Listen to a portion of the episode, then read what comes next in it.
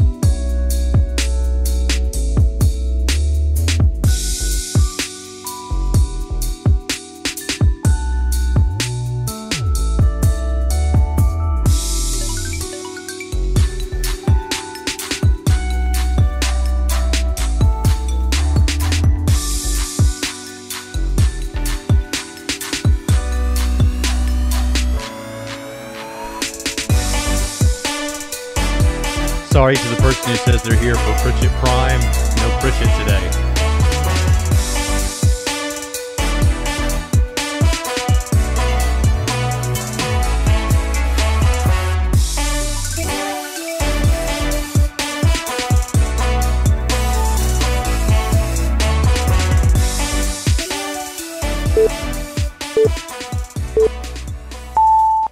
Welcome to Trinity Radio. I'm so glad you're here. I'm Braxton Hunter.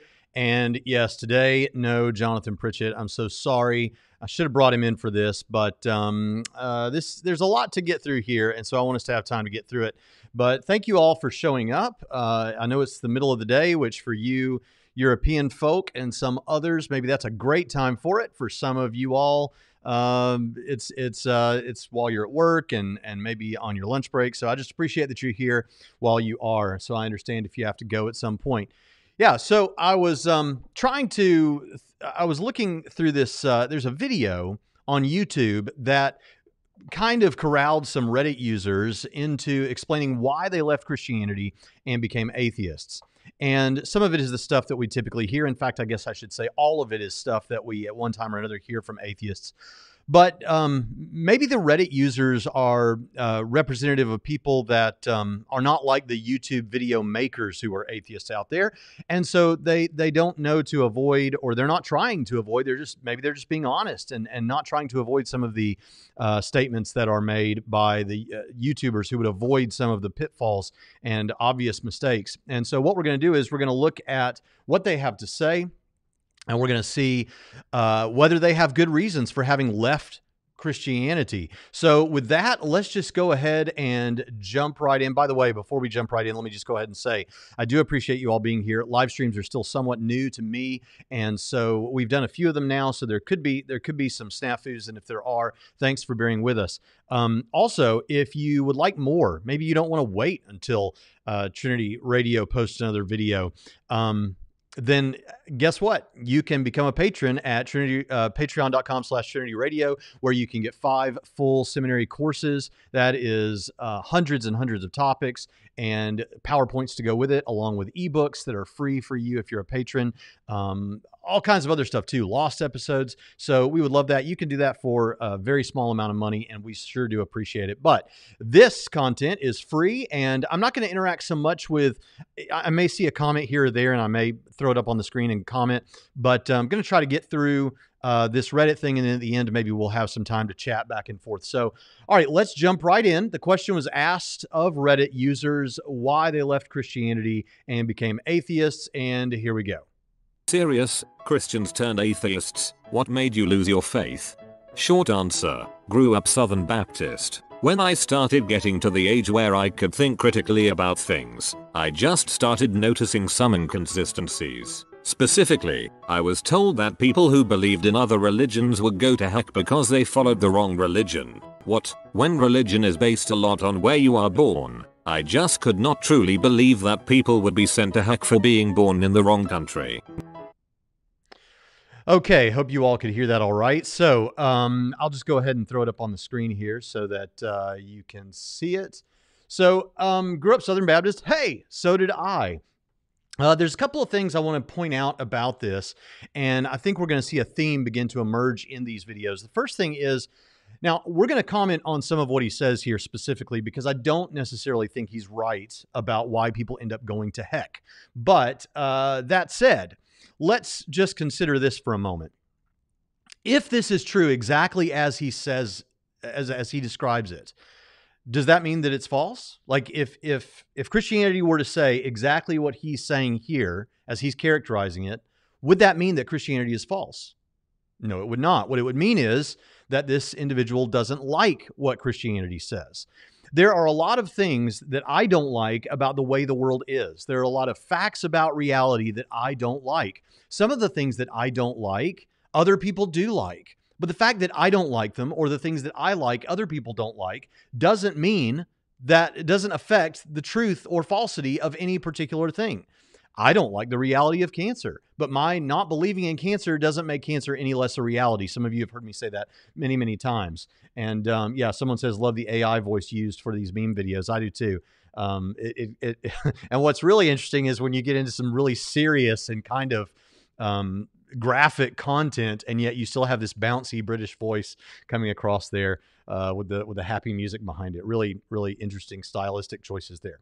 So uh, yeah, so we're going to see a lot of comments where uh, yeah, even if I give the person what they're saying, they're it, they just don't like it. It's just something they don't like about Christianity. But that we shouldn't let our preferences about the way we would like things to be dictate the way the world really is. In fact, let me go a step further than most apologists will go and say, even if it turns out to be the case that the way God is, not only do you not like it, but you personally would judge that to be um, wrong or morally unacceptable. That would not mean that it's not the way it is. And so we need to recognize that and understand that. Um, he gives us the allegation of inconsistency here, and we're going to see this a couple more times in the video too. This allegation that there is an inconsistency when there is no inconsistency named by the individual. Uh, this person says inconsistencies plural, but we're only given one thing that is supposed to count as an inconsistency, and that has to do with people being born in the wrong place and therefore more likely to uh, accept a false religion. So, uh, what are these inconsistencies? I don't know what they are, so I can't respond to them. And in fact, a lot of the times that we hear that there are contradictions or inconsistencies in the Bible, sometimes they're tough things that we have to work through and try to understand, but sometimes what it is is the person just has a misunderstanding about doctrine or they have a misunderstanding about um, uh, uh, how to use genre properly to understand what's going on or metaphor. We saw in a video that we just did yesterday, maybe, that Jon Steingard from Hawk Nelson, who recently became, I guess, an agnostic or an atheist of some sort. Um, he uh, had a problem with all the killing in the Bible. And one of the examples he pointed to was the story of Abraham and Isaac, where nobody gets killed. And of course, there are layers of meaning to that. It points prophetically forward to the cross. It also uh, gives us an example of, in the very day in which it is, that God is not like the, the false gods of the peoples round about them. He doesn't want the Israelites to engage in child sacrifice, and uh, and so so he stops from, Abraham from doing that. There's a twist at the end, and the best stories always have a twist. So I think all those kind of things are really important to point out. Oftentimes, when we hear there's a contradiction or inconsistency, it's just that the person doesn't understand what's going on hermeneutically within the text. Other texts, maybe there are some tough things. In fact, maybe one could present me with a, a, supposed contradiction or inconsistency, and I would just have to say, you know what? Um, yeah, I don't know what to do with that. But that doesn't mean there's not an answer, and we need to be open to those answers. So I think that's important. Now let's get to the meat of this objection, which is that the person says um, that. Uh, he couldn't uh, specifically i was told that people who believed in other religions would go to heck because they followed the wrong religion. What? When religion is based a lot on where you were born, I just could not believe that people would be sent to heck for being born in the wrong country. All right, so let's grant him uh, a, a charitable position here. Let's go ahead and say we understand that what the person is probably thinking is that he's not stated here. He hasn't done the work to give us like a, a syllogism or something. But look, this is Reddit. They're just giving off the cuff answers. So let's fill in the gaps for him and make it as strong as it can possibly be. A loving and powerful moral God, a God that that is good, you would suspect, I think he's saying, you would not suspect that he would let the chance of where someone is born and therefore the religion that's going to be predominant there lead to their eternal destiny. That just doesn't seem right. Um, all right. Uh, so, but here's the question Is it because they were born in the wrong country or is it something else? Uh, I think that where they're born and the dominant religion there does play a factor. It's not that we can completely ignore that, but I think it's based on something else. First of all, let's understand that Christian doctrine that um, because we have this moral compass and people who have never heard of Christianity have this moral compass, right? Atheists always, you know, many times I, I should say, will say, uh, atheists can be good people too. Well, uh, sure, Hindus, uh, atheists, agnostics, Muslims can be good people from a human perspective. The fact is, the, the moral claims that we make is that that there has to be a grounding for those moral uh, perspectives, those moral truths. Uh, but let's just go ahead and say every most people, except for maybe a few people who have have uh, mental disorders or something, most people have these moral inclinations, and because of that, they come to recognize that certain things are wrong. And they, and we all know that we've all violated those certain things and we've all done wrong which means that whether someone is aware of the penalty or not or likes the penalty or not there is a penalty for doing wrong committing this wrong against the creator how should they know that there is a creator? Well, Romans chapter 1 verse 20, I think and I'm not just saying we believe this just because the Bible says so. I think that the Bible points out something that is an obvious truth to most people who have lived on planet Earth, and that is that the invisible things of God, his eternal power and divine nature are clearly seen through what has been made so that they are without excuse. You can look at the world around you and there is enough design in creation to give you the understanding that and we're going to talk more about design later on in this video, but to give you the understanding that um, there, there, there is a creator that made everything. So when you commit these moral sins, what we could call sins, what maybe someone else wouldn't have that word, but they understand that they're uh, violating that moral conscience that they have. When they do that, there's a penalty for that. So um, even if someone never hears the gospel, we're all sinners. It's not like everyone is so innocent. We all are sinners, and there is a punishment for sin. Now, that said, let's move on and still take what he's saying because I think we all kind of resonate with, with the sentiment. Let's take it a step further and think about how Christian thinkers have answered this question. And I don't think that the Bible is silent on this. Perhaps it doesn't give us all the information that we would like to have, but the Bible is not silent on this. So, first of all, some Christian thinkers have said, look, it's this is the way it is if you don't hear the gospel, if you don't hear the Christian message about Jesus, if you don't hear the name Jesus, right? If you don't profess your faith in uh, this Messiah, then you will not be saved.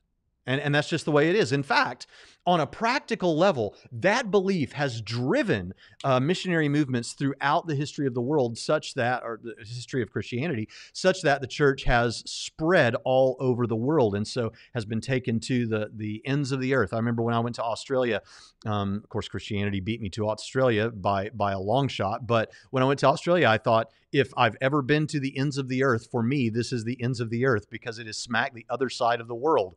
So, um, you know, I, I, I uh, I, I think uh, you know the the Christian message has spread because of the belief these people need this message, right?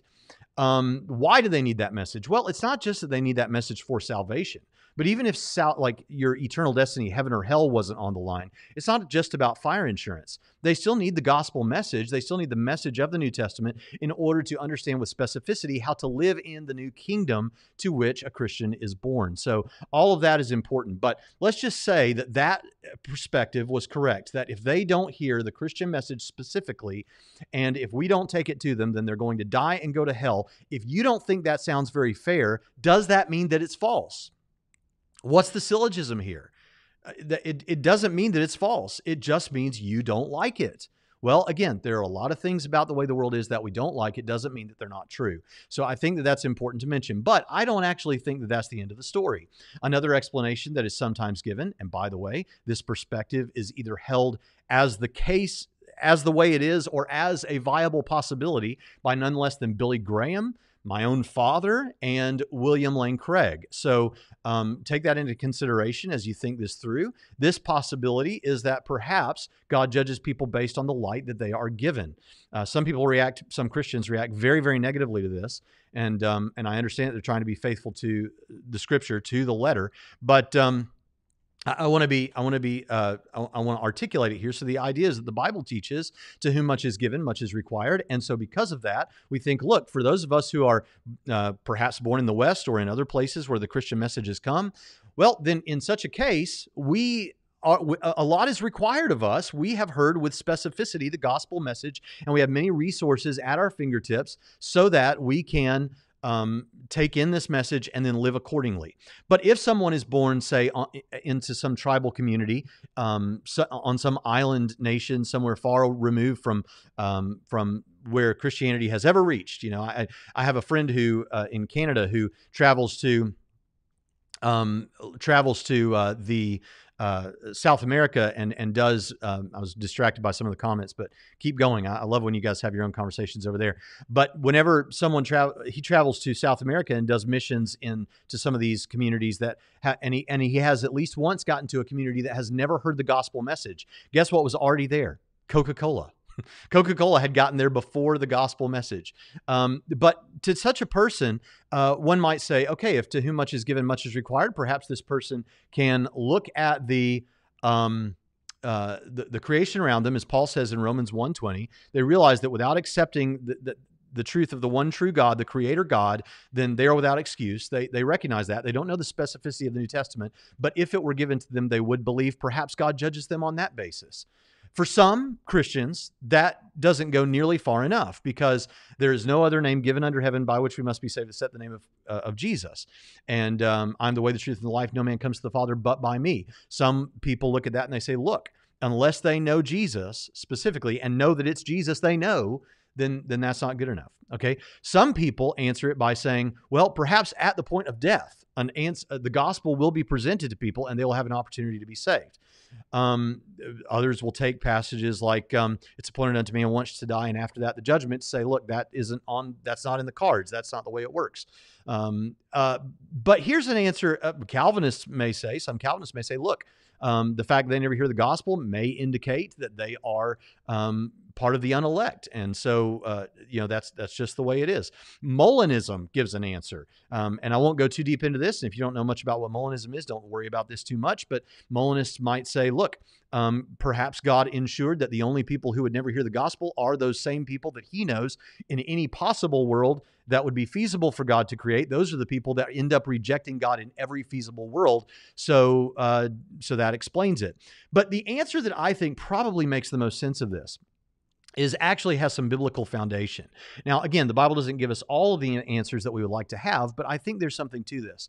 Um, in Acts chapter 10, we have the story of Cornelius, who is a man who is open to the truth about the one true God. In other words, he sees the general revelation of the world around him. He has some understanding of, of conversations and discussions that have gone on about God. He's open to the truth about the one true God. And so what happens? God actually sends what we call in theology special revelation. Special revelation is that specific message um, about Jesus or about other theological truths. He sends Peter to give him that message. And so Cornelius has the opportunity to believe in this more specific message. Now, I can't be dogmatic about this. But I think that it's very interesting that according to the International Mission Board of the Southern Baptist Convention, oftentimes when we get to people who have never heard the gospel, it turns out they were just asking that God would reveal to them the truth uh, about who He is. Um, we I have a whole video that shows that um, people in embedded Muslim countries who don't have access to Christianity have received dreams and visions where Jesus Himself serves as the one who points them to the opportunity for evangelism, to some missionary or to some Bible. And so perhaps it is the case that for those people in any place who are open to the message, and God knows that about them, He will provide a way for the specifics of that message to be provided. I think that makes sense of this. But I can say this at the very least so long as that is even a possibility, then what that means is it serves as what's called a philosophical defeater, and the claim that this is incompatible with a loving and all powerful God simply fails. And so I think it answers this question. So uh, that does it for question number one. By the way, this video has a lot of questions or a lot of statements Um, I'm only going to go through 10 of them, and perhaps if a lot of people are blessed by this video or enjoy this video, we might do more later. So let's uh, let's go on now to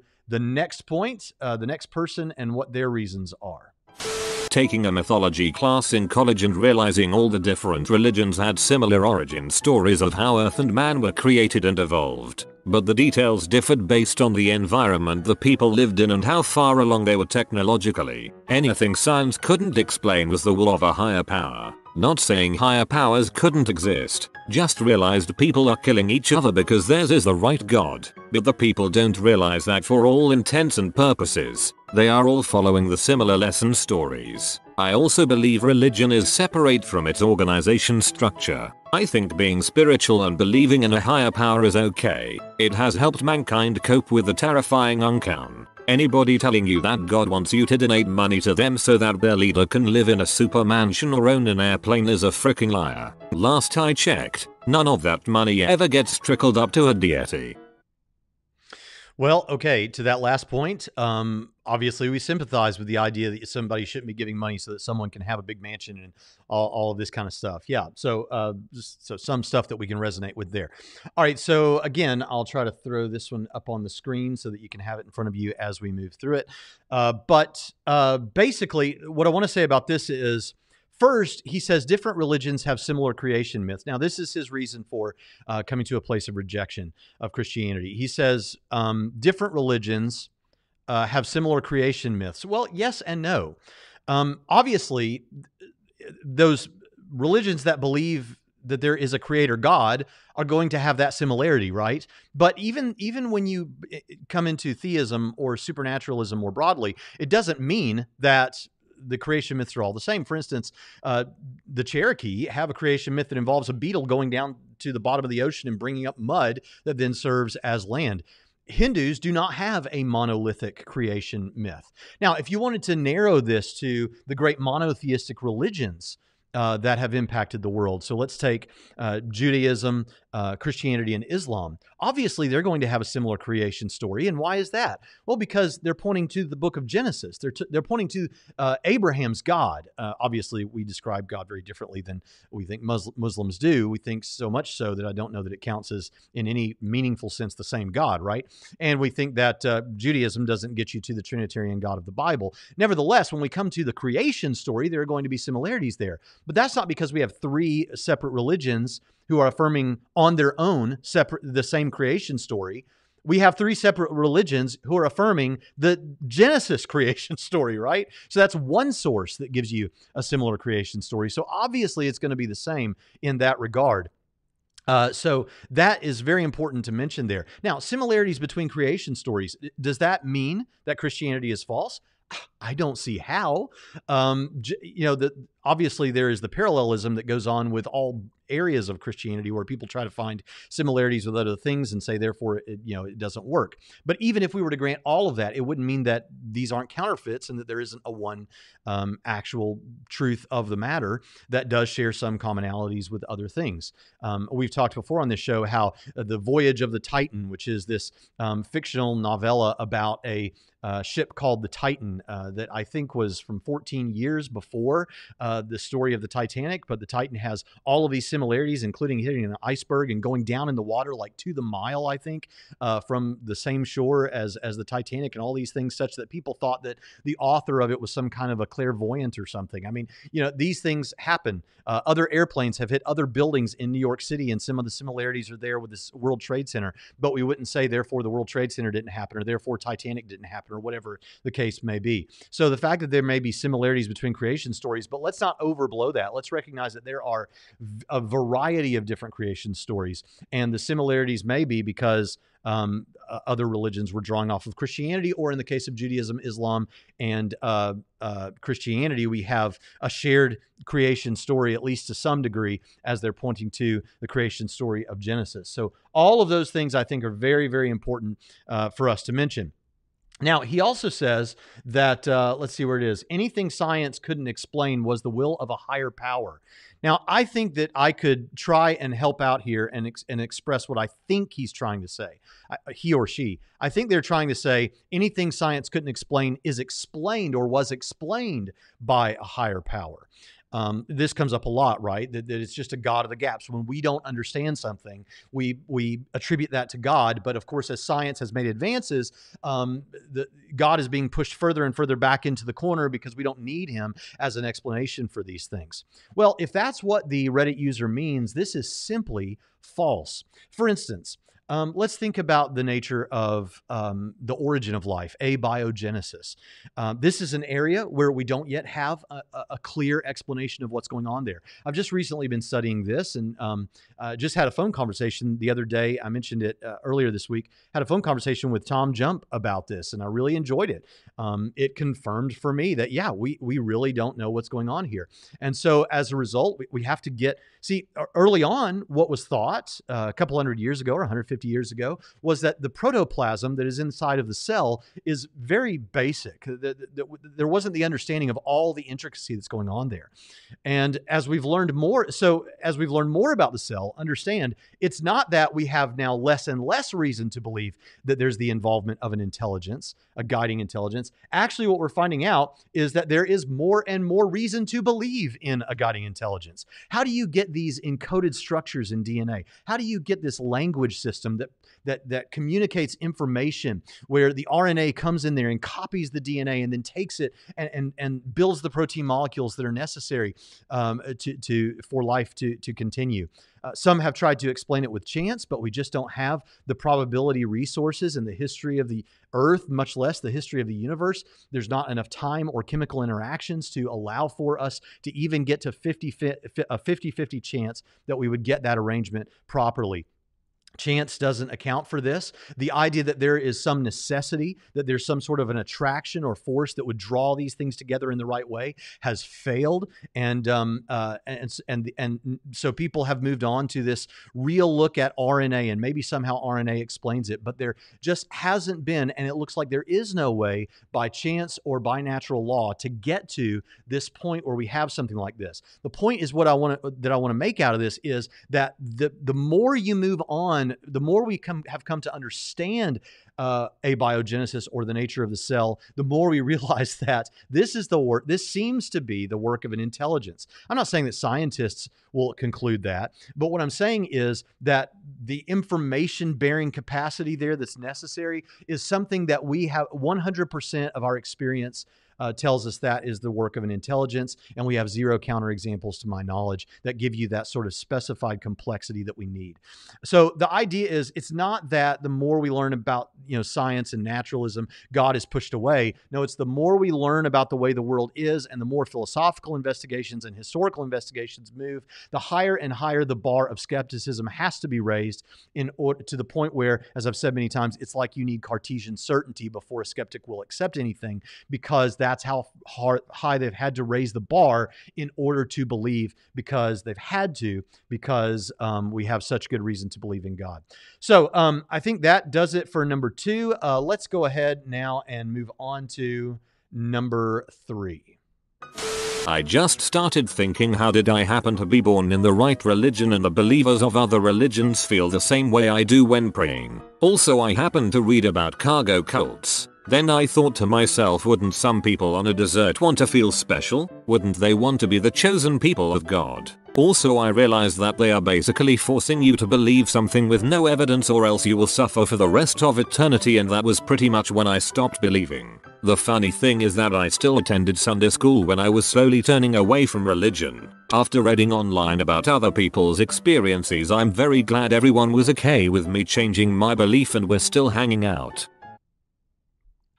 Okay, before we move on to this one, I just want to say, uh, what's his face for says argument from ignorance. Now, this is a common mistake, and I want to be uh, friendly and kind when I point this out. But uh, oftentimes, whenever, uh, pretty much anytime someone gives a theistic argument, you're going to find many YouTube atheists who are going to say, well, that's just an argument from ignorance. In other words, you can't explain something. And so you're going to say uh, that it's God. This is exactly what I want to kick back against the, the point that I was just making is it's not that we don't, because we don't know of a mechanism for this, we throw God in there. What we're saying is what we do know, what we do know, inference to the best explanation, the kinds of explanations that we have for language systems and encoding structures like we have in our computer systems for this specified complexity. What, what that always indicates, except for this, you can't beg the question here, is that it always seems to indicate a prior intelligence in the initial conditions.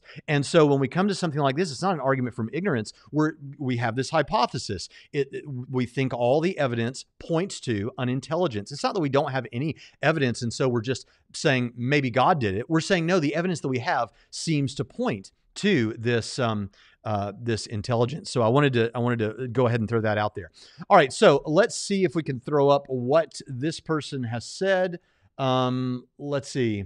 I just started thinking, how did I happen uh, to be born into the right religion? And the believers of other religions feel the same way I do when praying. Also, I happened to read about cargo cults. Then I thought to myself, wouldn't some people on a desert island want to, or on a desert, I guess he means on a desert island, want to feel special? Wouldn't they want to be the chosen people of God? Um, and they're forcing you to believe without evidence. Now, what's interesting about this is this is the first time so far that we've really had a mention of uh, of evidence, really. I mean, this is really the first time. And what is it? It's an assertion that we don't have evidence.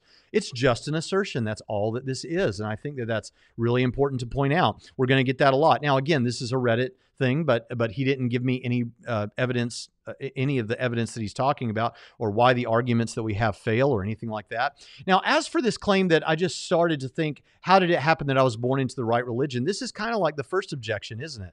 But let's think about it a little bit more deeply. Let's imagine that we were going to make an Easter egg hunt for a bunch of children in our neighborhood and uh, we told the children to spread out in the yard. And we knew that uh, after we had placed the Easter eggs all over the yard, right? We, we placed the Easter eggs. And let's just say we were the worst, um, worst adults that you've ever met. Like we really wanted to uh, be cruel to these kids, which we wouldn't want to do. And so we didn't put anything in, in any of the Easter eggs except for one. And that one Easter egg has a $100 and candy in it. Okay. And we've put uh, that $100 and that candy in that one Easter egg, and these kids are spread out all over the yard. Now, it just so happens that one of these kids is standing nearest to the egg that has the $100 and the candy in it. Um, so uh, he happens to reach down. The first egg he picks up happens to be the right egg, and he has the one with the $100 and the candy in it. Now, would you then say uh, clearly, none of the egg, uh, this isn't really $100. It didn't really have candy in it. That kid must be a delusional or something because none of these other eggs had. And how is he going to be the one that's lucky enough to be right next to the one with the egg in it? No, no, no. It's perfectly feasible that, that we did this and that one egg does have the money and does have the candy. It's perfectly feasible that these other religions are false and that one of these religions happens to be true. Just logically, this doesn't, it just doesn't work um, this this criticism. So I, I wish that people would evaluate it a little bit more uh, like that. But now let's move on to the second thing about hell. Now, obviously, there are various understandings of hell within Christianity, uh, but let's just say that that even if all of this is the way he characterizes it, this is what I've been pointing out again and again. All he's saying is, I don't like that setup. I don't like that. That's not fair. I don't like that. Well, again, there are a lot of things in the world that we don't like. We don't get to decide what's true based on whether or not we like it. And that's a very, very important thing to keep in mind. Why? Now, this is a this is an interesting. I, I want to point something out here um, while we have this moment here at the end of a um, Aliquid Aliter says, "Why is he blinking his eyes so much?" You know that little green light that is on a desktop computer that blinks as the hard drive is at work so that you know that your computer is uh, functioning and that it's it's doing something. Um, that's what my eyes are like on me. I have noticed this about myself, and I've seen people m- mention this a couple of times that I, I do tend to blink my eyes a whole lot when I'm thinking and talking at the same time and trying to keep things running smoothly. Can't do anything about it. That's just the way it is. Sorry about that, Aliter, or however you pronounce your name. All right. Um, uh, so uh, let's see. Benny says he's trying to quickly come up with an excuse. Uh, right, because it's not like I haven't thought about every one of these issues that we're discussing multiple times before. Um, I mean, come on, give some people the benefit of, of thinking a little bit uh, ahead here. It's like when I'm looking at a, a Bible passage, sometimes people will say, uh, "Look here, this uh, you know uh, this Bible passage he contradicts what he contradicts what he said uh, in the you know five verses prior." Yeah, give biblical authors the benefit of the fact that they probably are aware of what they just wrote, um, and maybe there's another explanation. And give me the benefit of the doubt that I've probably thought about these things in the past, especially when I was going to talk about them on a video today. All right, so let's um, let's just move on, and again, uh, get caught up in the chat sometimes. I think we're on number four. Let's go ahead and hear what number four is.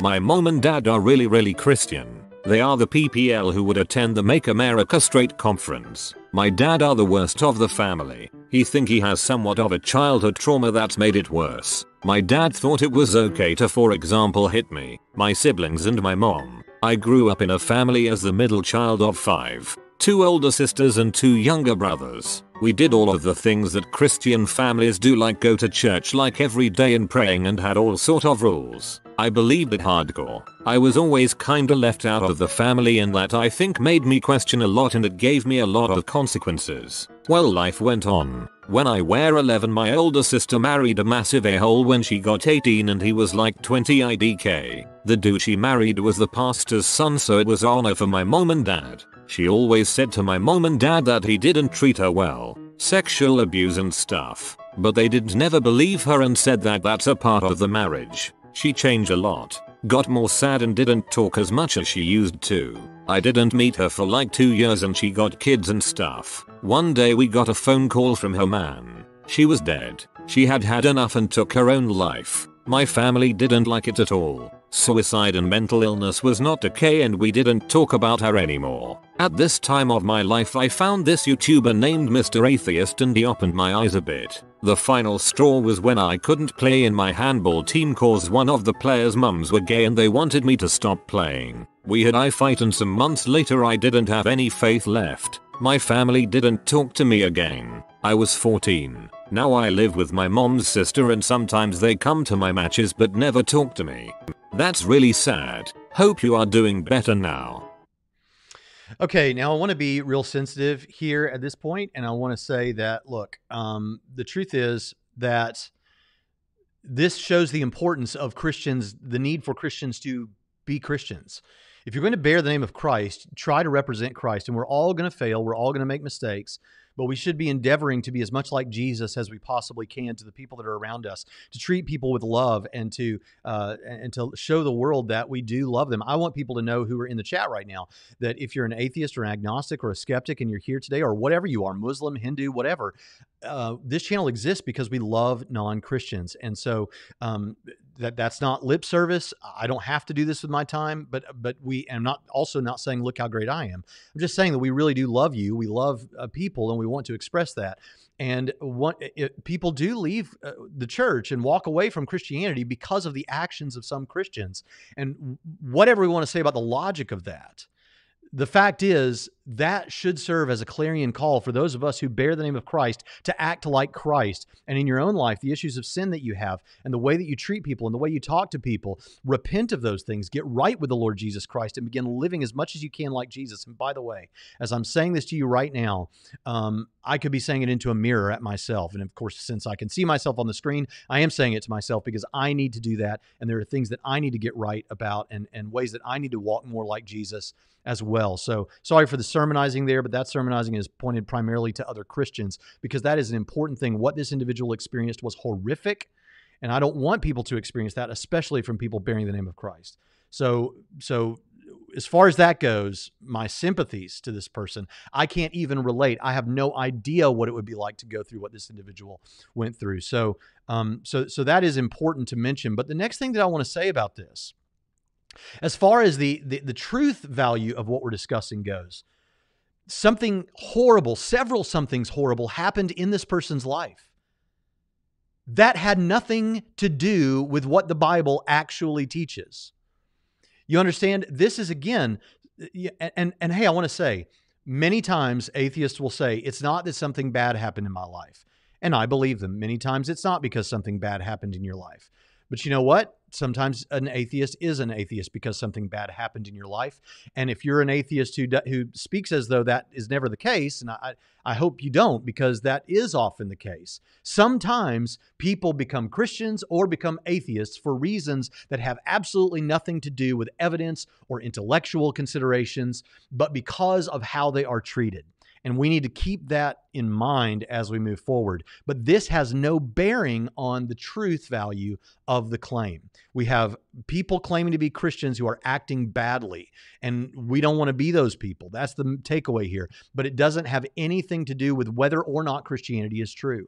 Um, now, if all Christians were that way, okay, maybe there we we need to consider this. But but um, but even then, it wouldn't necessarily prove the point. So I, I think these are all important issues that that needed to be mentioned. Let's move on to number five. I was in a hard time for me and I started praying, attending Catholic activities and doing lots of other things like these. I wasn't feeling better. Years after I gave up doing these things and started taking care of me by myself and now I'm happy. So the faith gradually went away. I'm not fully an atheist though. I may be an agnostic but I'm not sure. Okay, um, I think that was number five, and I think I can put that. Yeah, uh, I was in a hard time for me, and I started pr- paying attention or praying, attending Catholic activities, doing lots of other things. All right, uh, so it, the person wants to point out it, it didn't make me feel better. Um, I started taking care of myself. I guess we want to say in other ways, and now I'm happy. Happy. So now they're an atheist, they're an agnostic. Now, the thing that I want to point out is here a mistaken view about Christianity, a mistaken view that if something doesn't make you happy, it shouldn't be believed. Do, I mean, do you really? I mean, again, let's go back to COVID 19 or cancer or something like that. Those things don't make me happy. Should I then not believe them? It doesn't make me happy to think that smoking cigarettes might kill people. Um, should we should we not believe it then? And, and just encourage everyone to smoke. Just, hey, don't believe it anymore. Are, are we going to do this thing like The Secret where we actualize our reality by deciding what we're going to believe is true or not? I mean, come on, that's, that's, that's absurd. That's not how it works. We shouldn't believe things just because they make us happy or not.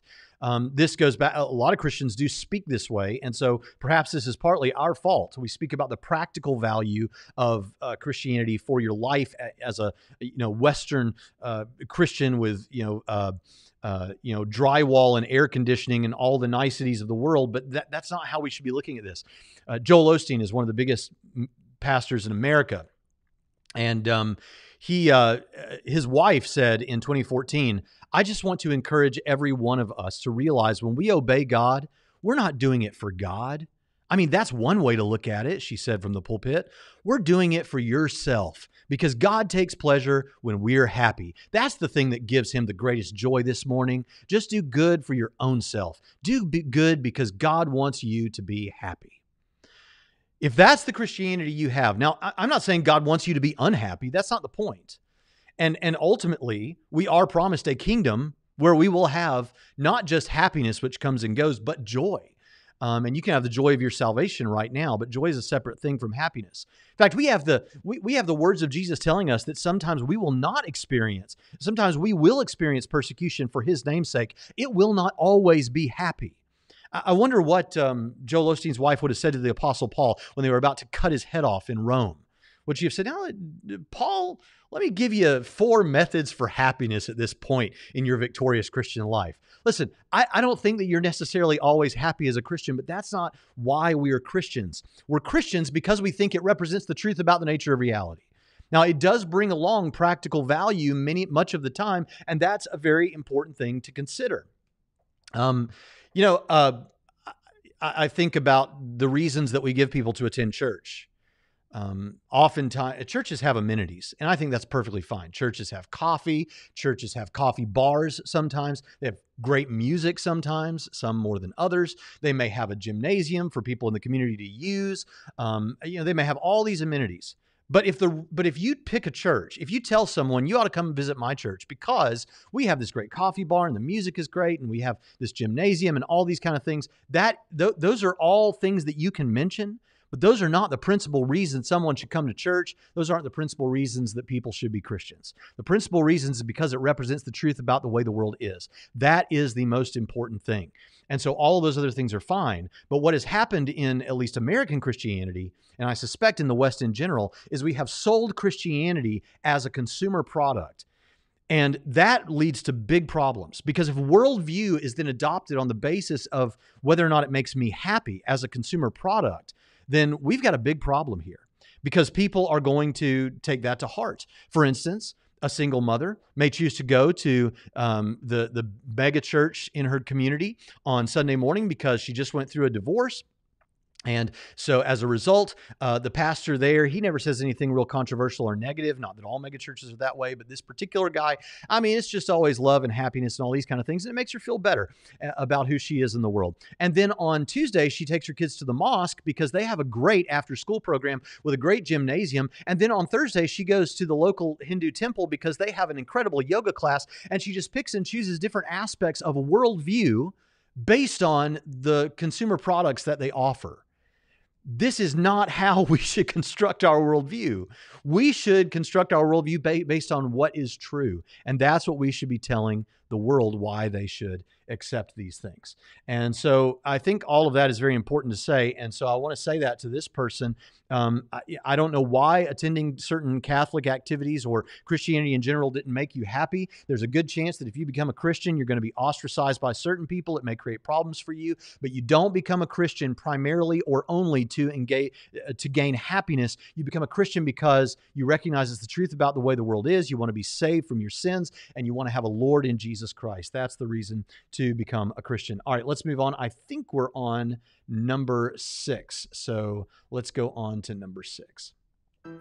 Going to Catholic school did it for me. They were teaching us things that contradicted what they had taught the year before and you couldn't really ask questions. If you did, the theology teacher would yell about that what faith is for. Don't question the Bible. What really really made me disgusted was that the teachers were adamant that suicide sends your soul straight to heck because you took the life of one of God's creatures. A schoolmate had a father who took his life and the way they handled it was horrible and basically made mental health issues a nothing burger. Three years after the above incident my brother took his own life and these butthole teachers had the audacity to show up to the visitation to pay their respects. I had to walk away so I wasn't rude. Okay, so again, what I want to point out here is we have another example of something horrible that happened. Now, first, he mentions con- he or she mentions contradictions. Uh, how how their theology teacher would point to something that was contradicting something that was said before. I don't know what those things are. Again, oftentimes when I hear some allegation of biblical contradiction, sometimes with theological contradictions, they're not really contradictions. They, there just needs to be further explanation. But you understand, I can't do anything about that if I don't know what those alleged contradictions are. Um, but then when, when he starts talking about the, the, the stuff about mental illness and all those things, wh- where are those things that were taught or believed taught in the Bible? What, was this the one? Let's see. I, I want to make sure. Let me let me throw it up here real quick. Was this the one that talked about schoolmate had a father took his life, and the way they handled it was horrible. Basically, uh, made so there's there's someone on one of these that says that if someone does that, if someone takes their own life, then they um, then they they then they're lost, irreparably lost. I, I want to know where are some of these ideas taught in the Bible? Where is that Bible passage? I think you're going to have a hard time finding it. So, again, judging Christianity on the basis of some Christians. Obviously, there are some Christians who act horribly and believe things that are false. But I want to point out that again and again and again and again, what we've heard is, I don't like that, so I'm not going to believe it. That's not pleasant, so I'm not going to believe it. I don't like these particular Christians, how they acted, so I'm not going to believe in Christianity. These are reasons, and I want to be sensitive to this. If these are the reasons you became an atheist, if these are the reasons you're experiencing doubt right now, I get it. And I'm and I'm glad to tell you not every Christian is that way. But those are not, in terms of logic, those are not good logical reasons to reject Christianity. You cannot reject Christianity for these reasons and then claim that you came that you became an atheist for intellectual reasons or because you wanted to be a free thinker. That is not what happened. Now, I will be fair to atheists. Oftentimes the way it happens is something like this prompts the doubt and then further on down the road they look at the evidence and, and then they end up um, leaving because of the culmination of all of those things. But of course, by then you've got the bias installed from the initial conditions that we've seen here that some Christian acted badly or something that you thought was biblical that wasn't. Not saying that's always the case. Again, as I always say on here, if the shoe doesn't fit, don't wear it, but it's often the case. And I think all of those things are important things to mention. Let's move on to number seven and let's see what else we've got. There's only 10, so we're getting close to the end here. I was raised Roman Catholic. Around 12 I started to read the Bible. That did it for me. I'm fully convinced that reading the Bible with an open mind is the most effective way to become an atheist. It's bat crap crazy. You're not alone in that belief. Most atheists in predominantly Christian countries are firmly of the opinion that actually reading the Bible, and doing so with the intent of looking at what it actually says, is the leading cause of atheism. Many of them that used to be Christian will tell you that they lost their faith the same way you did. Okay, so the question we want to ask here is obviously that is that is something that many atheist popularizers have said. It's become a bumper sticker chest thumping meme on the internet that you want to be an atheist, read the Bible. Well, there are a lot of people that have read the Bible many, many, many times and have not become atheists. In fact, I'll point you to genetically modified skeptic, who, if if I'm remembering correctly, and I'm sorry if I'm not, but I think he said in a recent video, "Don't tell people that." Because he said when I was a Christian, I'd read the Bible and I was still I was still a Christian, you know. So uh, you know, do better with stuff like that. But it, but perhaps it was the reason for this person, or perhaps they became a, for other reasons, then decided to take this bumper sticker. But let's just give them the benefit of the doubt and say, yeah, that's that's the reason they did.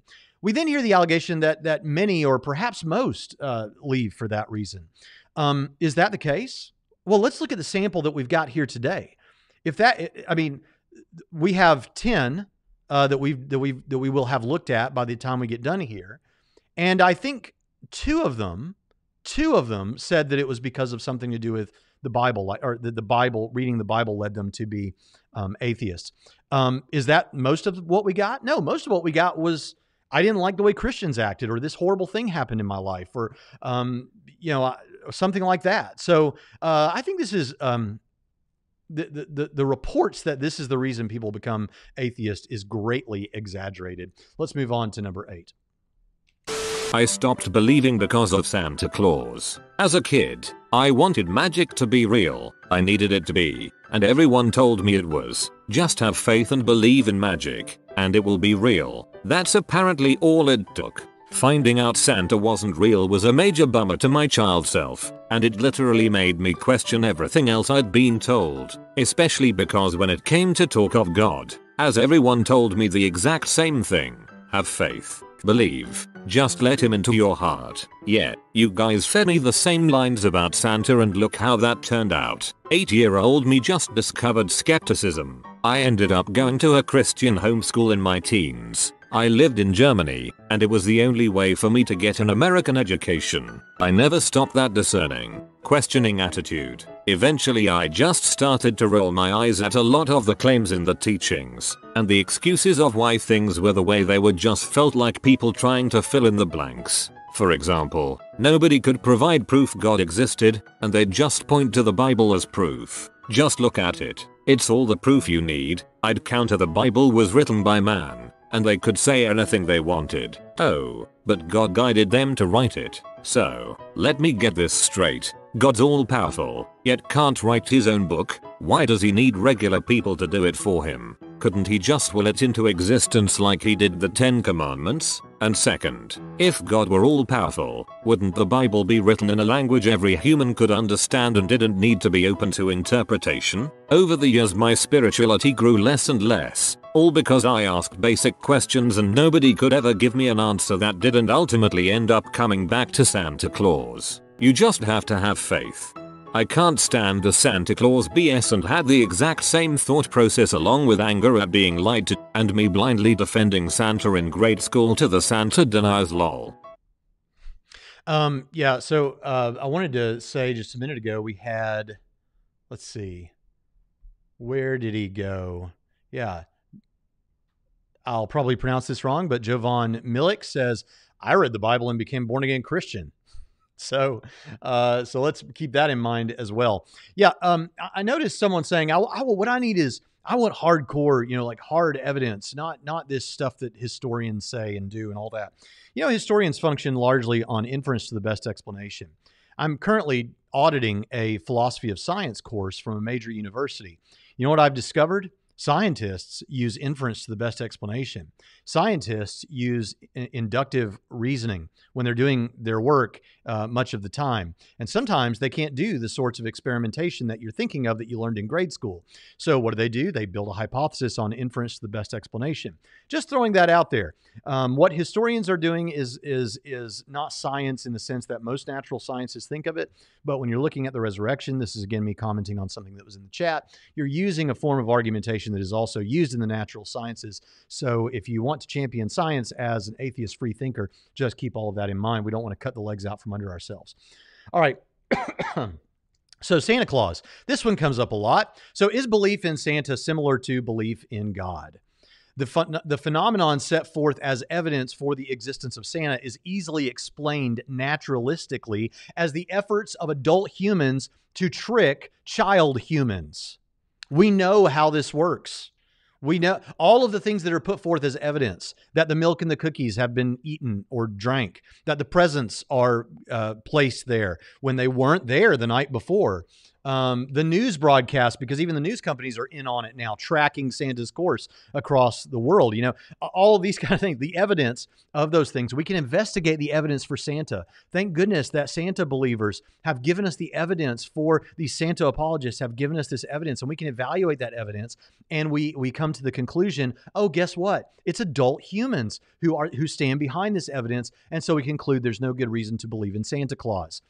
Has the same thing happened with uh, God? No, plenty of adult humans of every walk of life, including incredibly intellectually advanced humans um, with high IQs in every field of study believe in God. And the evidences that are provided by Christian apologists for God have not been defeated, at least the very best of them, right? So there is a very clear difference here. What's the difference between Santa and God? They provide different forms of evidence. And we can use that evidence to find out the truth about Santa, and we can use that evidence to find out the truth about God. So, though this may work well as a bumper sticker or a meme, it just simply fails as the atheist having said anything meaningful to give you a reason to reject the belief in God. So, um, with that, let, oh, no, I want to say this too, but I think there is something to take away from this. And that is that um, uh, I was just looking at um, someone else making the same point I just made in the in the chat. Uh, but um, but uh, look, here's the thing I want to I want to say something about. If you're a parent, uh, or if you have influence with parents, maybe you're a youth pastor or a or a pastor or something. Do not. Here's my recommendation. Look, I'm not a killjoy. We do Santa at Christmas time. We put up the Christmas tree. We talk about Santa Claus. And and I didn't like as soon as my kid was capable of having a conversation say, "I want you to understand there is no Santa." But we always gave the uh, we were always open about the fact that Santa was just a fun part of what we were doing um, around that time of year. The first time my kid began to speak as though they thought Santa was real, I was very clear with them. Santa is just for fun. Santa is just something fun we do. Why? Because the, the I, I didn't want just as this person said, both of these people in this Reddit comment. I don't want my kid hearing me talk to them about Santa Claus and giving them all these reasons and trying really hard to convince them that Santa Claus is real. And they find out later that he's fake. And then that they end up thinking the same thing about God rather than looking at the evidence. I, I don't want that to happen. And I think it's really important for parents to think about that much, much more seriously um, than they currently do. So I just wanted to throw that out there um, and, uh, and, and as for the last thing the person says about, well, why did God put the Bible together the way that He did and use man and all these kind of things? That's again just I don't like the way God did it. Or maybe I, I don't understand why God would have done it that way. This gets into a little bit of divine psychology where we think about the God that we don't believe exists and we try to think about how we think that God would have done things if he did exist, even though we don't think that he exists. And that is a bizarre epistemology. Um, maybe you don't like or understand why God did it the way He did. That doesn't mean God didn't do it the way that He did. And so it'd be better to interact with the evidence and uh, believe based on that. All right, so um, let's um, let's move on now to number nine and let's see what we get next. We're almost there. When a deacon told me that disability was an abomination of God and the disabled were a burden to us all and a mistake. Hitler is calling. He wants his political views back. Yeah, so uh, let me throw this one up here. Um, first of all, uh, I could, uh, you know, I really could just say, look, bad experience in church that had nothing to do with God or the Bible. I could say that because this does share in common with much of what we've seen so far. This, I someone was said something horrible to me, or I didn't like this aspect of it, uh, but that that doesn't represent the Bible necessarily or God, and it's not necessarily the truth about the way it is. Um, but let's actually go further than that. I don't believe this deacon was thinking this way at all. I do not believe this deacon was aware of this passage or thinking along these lines.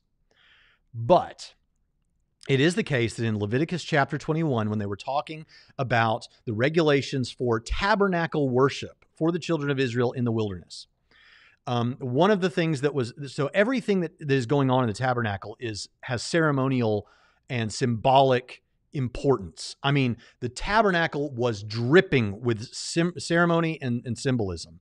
And if you miss that, you'll miss all of this. Um, and also, you need to understand that the tabernacle, which was this big tent that later the, the temple was what became of the tabernacle when it had this permanent location. But the tabernacle was this tent. And basically, the, ta- the tabernacle and later the temple, don't think of it as a church. If you think of it as a church, um, you're misunderstanding exactly what's going on here. It wasn't a church as such, it was a slaughterhouse for animal sacrifice. And so animal sacrifices were offered to Yahweh here in the tabernacle and later in the temple. When tabernacle worship was performed, the ceremonial importance of what was going on was so important that on the day of the tabernacle dedication, um, uh, the, uh, I think it's Nadab and Abihu did every you know did this thing wrong and and played with what we could call strange fire and died as a result of it. Ceremony and symbolism is extremely important to what's going on here. And it is the case that in uh, aspects of the t- tabernacle worship if someone had a physical disability they weren't to take place in that aspect of tabernacle worship. Now is that because there was something sinful about them be- that they couldn't help because of their disability? No that is not it at all the point is that the tabernacle was meant to represent um, the way things were supposed to be on earth, the way the world should be without the effects of sin that had befallen mankind. That is not to say that if you have a disability, it's because of some sinful thing you did or your parents did. That's not the point. And of course, Jesus shoots that down directly in the New Testament. But in terms of what's going on, uh, uh, in terms of disabilities that happen in this world, God can use those to do incredible things, to teach incredible lessons. And you have people like Joni Eareckson Tada talking about the, the blessing of her disability, right? God can work something beautiful out of that. But let's not confuse that with the fact that disability, disease, these sorts of things are the effect of the fall and are not what God ultimately wanted um, creation to be and it's not what things will be like in heaven. And since the tabernacle is meant to communicate clearly to anyone who sees the worship going on what that is supposed to be like in heaven, the, including dis, disabled people in the aspects of, of ceremonial tabernacle worship, would have miscommunicated that. And that is an important thing to take away. Now, you can still think that's horrible and just uh, run away with that if if you want to, but it would be to misunderstand what's going on with tabernacle worship. But the idea that, that God looks badly upon a horrible way to decide what is truth. So we need to keep that in mind. All right, let's move on to our last clip. And this will be the last clip. This is clip number 10. Again, there are more clips in this video. And perhaps if this goes well, um, we'll come back and do another uh, series on this at a later time. But here's the last one. I started to read the Bible, then it was gradual. First, I did not believe that the God in the Bible was good and created my own personal God. Then I realized that I was making up a god and started to question if everyone else was doing the same. That's when I started questioning, but felt guilty about it and had conversations with God like you cannot be angry that I am questioning. If you wanted me to believe you shouldn't have left all of this gaps and contradictions. Eventually I became an atheist. Um, yeah, so first of all, uh, we're not told what these contradictions are. Again, I really I hate it when we get this kind of a, a, an assertion, and I'm not saying that to to downplay or condescend to the person that wrote this. But if I don't know, it is an assertion if I'm not told what those contradictions are, and I can't help someone out of those contradictions or take a shot at explaining those contradictions if I'm not told what they are. So we need to keep that in mind. If, if uh, many times when I hear someone um, allege a contradiction, um, there are ex- explanations. There are things we can say about that. Perhaps issues of genre are not being taken into account. Perhaps the person misunderstands. But if I'm not told what they are, I can't help with that. Maybe if I was given a, a, something that's supposed to be a contradiction, I couldn't answer it, and I'd have to say, "Let me go find out and come back to you." But um, sometimes what it is is either a mystery or a paradox. And I want to be clear: a paradox is when something looks like a contradiction on the surface, but when you look under the hood, there's no contradiction there. And there are paradoxes in the Bible. Um, for example, I'm crucified with Christ, yet I live. That's paradoxical. It sounds like, uh, if you take it flatly, someone is crucified. Well, they're not alive anymore. But when you understand what's being said by the biblical author, you understand what, no, I'm a new person now with Christ. Um, I died with Christ. I was risen with Christ, that whole thing. Then, then okay, the, the, the contradiction falls away and you realize it was just a paradox and not a flat contradiction. Other things are mysteries. We just don't have all the information that we would like to have. But that doesn't mean that it's a contradiction either. So until I know what those contradictions are, I can't respond to them and, and address them like I'd like to. Now, as far as this person, and I've still got the wrong thing up here. Let me take that one down. Um, and I'll put this one up here now.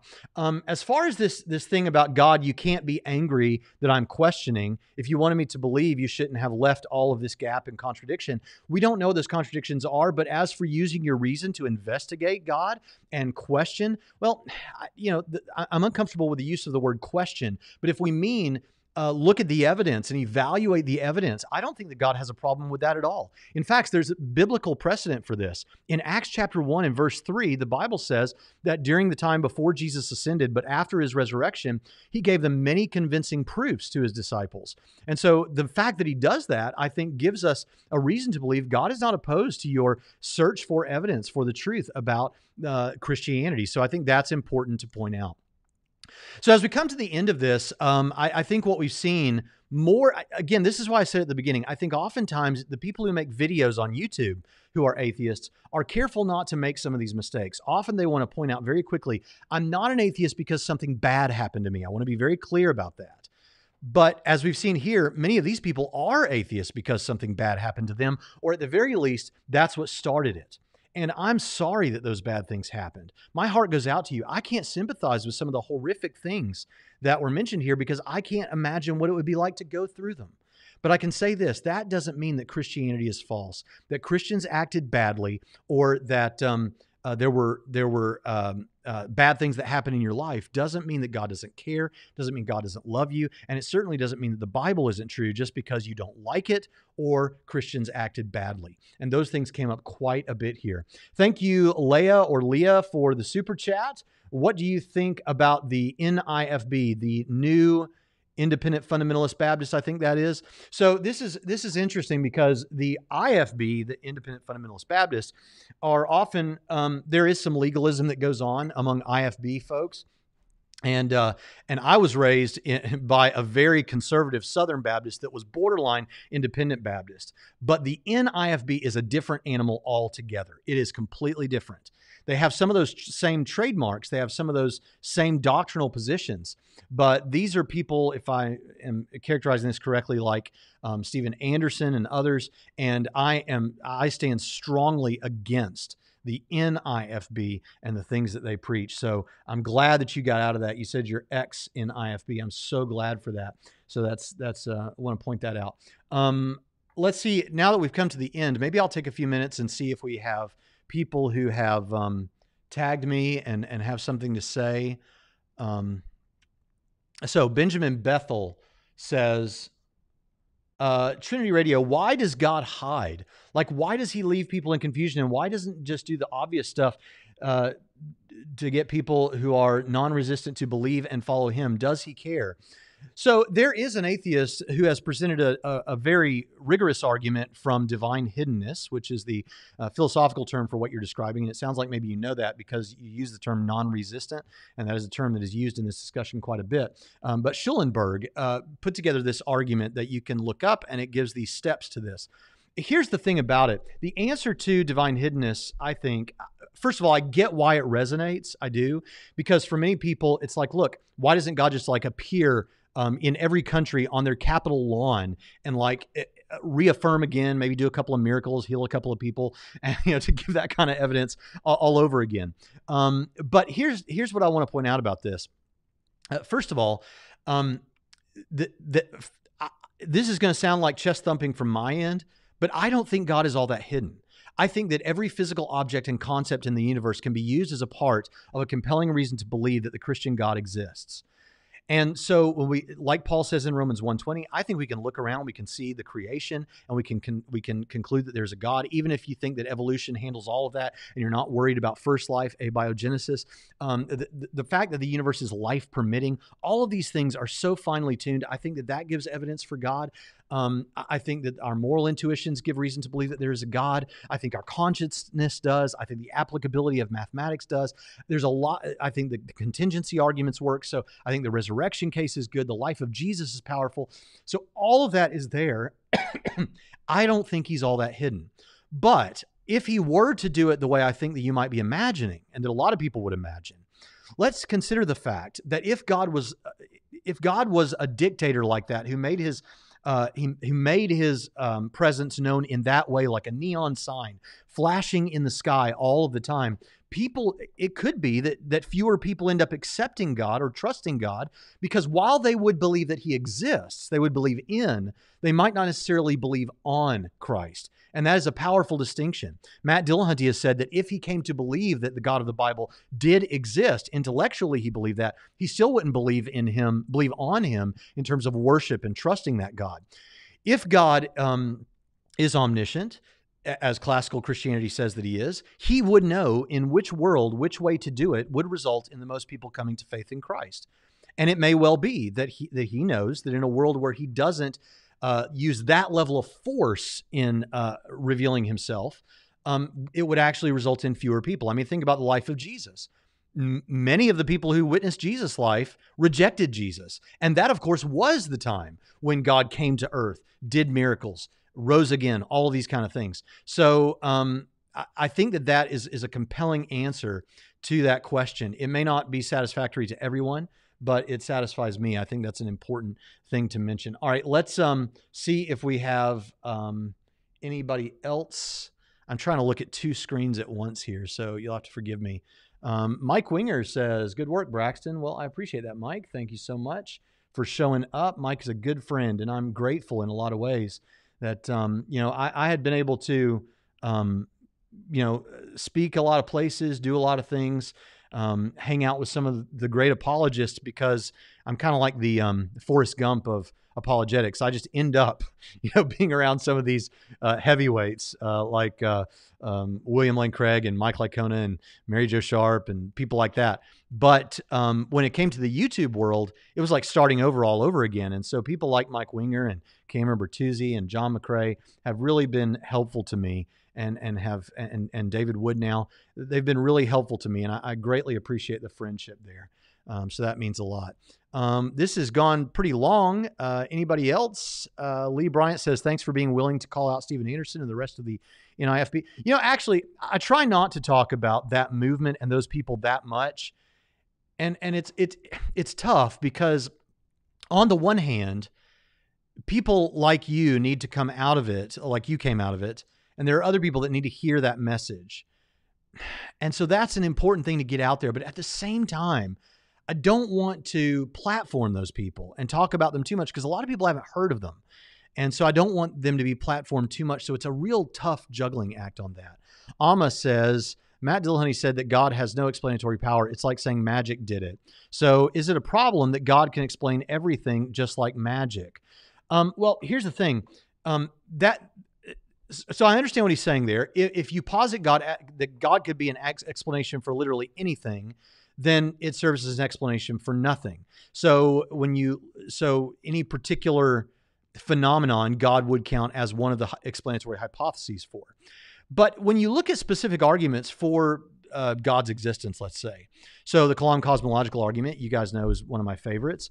Um, what this points to specifically is a spaceless, timeless, non material, exceedingly powerful mind that serves as the explanation. It has to be a personal mind for reasons that I've given before. Uh, uh, you know, one of the things I like to say is that um, it um, it uh, the, the, explanation for the beginning of the universe from a spaceless, timeless state would be um, state event causation, and you need an intelligence for that for reasons that I've given in other videos, but also because, uh, but also it's a person because um, on the basis of that argument, because there was no prior determinism in a spaceless, timeless state to cause the beginning of the universe, and this would even work for a multiverse.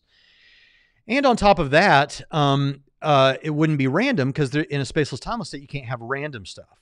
So it would have to be something that has libertarian freedom. Well, what sort of things have libertarian freedoms? Only minds do. So it'd have to be a mind. So this argument gets you to a spaceless, timeless, non-material, sufficiently powerful mind um, as the best explanation for the beginning of the universe. Now, um, he's talking about a God such as you're describing could explain anything. We're not even talking there about all the omnis, omnipotent, omniscient, uh, these are things we would get to later on down the line in argumentation through um, doctrinal stuff. So I, I just don't see that. Plus, as I said earlier in this video with abiogenesis, seems to point to an intelligence. That's all we're asking for. We're not we're not saying it points to this God who can literally do anything at once and all these kind of things. Just saying it points to an intelligence. But an intelligent creator at base is what we mean when we talk about God. So I just think that's an unfair. Um, uh, I understand why he says it, but I just don't think it works. All right, I'm not seeing anything else um, necessarily here, um, but uh, I appreciate you all being here. Let's see. What do you do in your own interpret in your uh, in your own life to interpret Genesis, given the age of the earth? Uh, real or symbolic? Uh, Adam, John Stanley asks. Uh, so I believe in a historical Adam and Eve. I, I believe in a historical Adam and Eve, but I lean strongly old Earth. And that is because I do think that science gives us good reasons to believe that the universe is much older.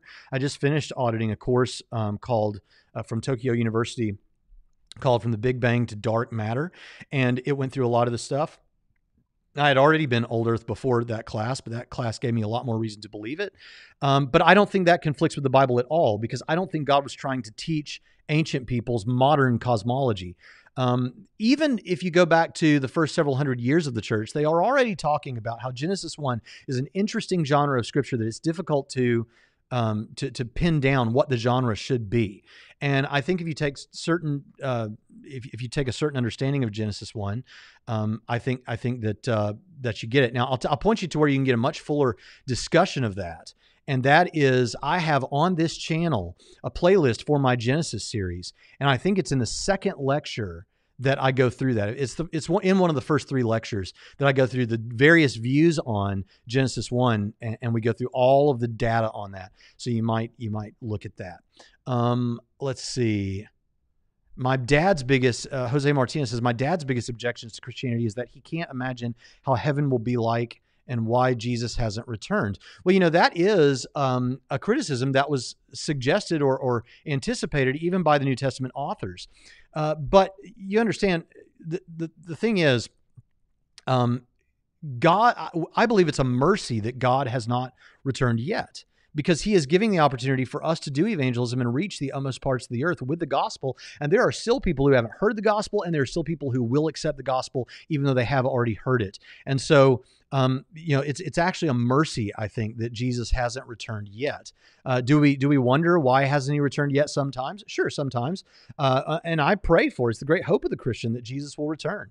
My daughter was talking to me yesterday about someone who was saying that they they hope they died in a certain way, and she said maybe I hope I die that way when I die. And she said, What about you, Dad? And I said, I don't plan to die. my great hope is that the Lord returns in my lifetime. So, um, without getting too much into eschatological stuff. So, can't imagine what heaven will be like. Well, if, if he has trouble ha- imagining what heaven will be like, some people think of heaven as this ethereal existence walking on clouds with angels' wings and harps and all these kind of things. But understand that the Garden of Eden was the prototype for um, what God wanted. In fact, the tree is mentioned in the garden. The tree is mentioned in the final chapter of Revelation, this same tree with leaves that are the, for the healing of the nations. And so the new heaven on the new earth will be much like um, God initially planned for the earth to be. So it will be um, a much more earthy existence in that regard. So you can talk to your father about that. I think that's very important to. Um, uh, that we understand that that it's not some ethereal existence. Whatever the existence right now in the intermediate state is, the new heaven on the new earth will be perhaps we'll be sitting around wherever you're at right now, ten thousand years from now, and we'll be talking about this that day when we did that. We had that rudimentary technology where we had to communicate over the internet. Um, I believe that that's that's a real thing. So when you think about heaven, make sure you think about heaven uh, the way that the Bible talks about heaven. Maxwell Yates has appeared and he says, Brax, how's your burn healing from when I destroyed you in our debate? Um, well, uh, I'm not. I'm not sure I recall a time when you destroyed me in a debate, Maxwell. So you'll have to remind me of that at some point. Well, I think we've come to a point now where I'm. Go- but thank you for the super chat, Maxwell. Um, I think I'll, I'll uh, go ahead and, and, end things now. But this has been fun. We had a pretty good number of people in the super chat and or in the chat, and I enjoyed this. If this has been beneficial to you, let me know. Um, if not in this chat, in the uh, in the comments to this, and then we'll go ahead and finish out the rest of these Reddit uh, comments at some point down the road because I thought it was kind of fun. Um, I, I appreciate all of you for being here. Thank you for showing up. I'm constantly amazed that anyone listens to me and Pritchett when we come on here and ramble on. But it, it, it is a blessing to me to be able to minister this way, especially when I can't be on the road like I typically am because of the coronavirus. You all are so I'm so grateful for you. Even you know the unbelievers that are the non-Christians that are here, love you all and pray for you daily, even though I know that you don't think that prayer is efficacious or does anything. I'm praying for you because just, interpret that as I'm thinking uh, about you and, and have positive hopes for you. But um, with that, I'm going to go ahead and close things down. But thanks for being here, and we'll see you next time on Trinity Radio.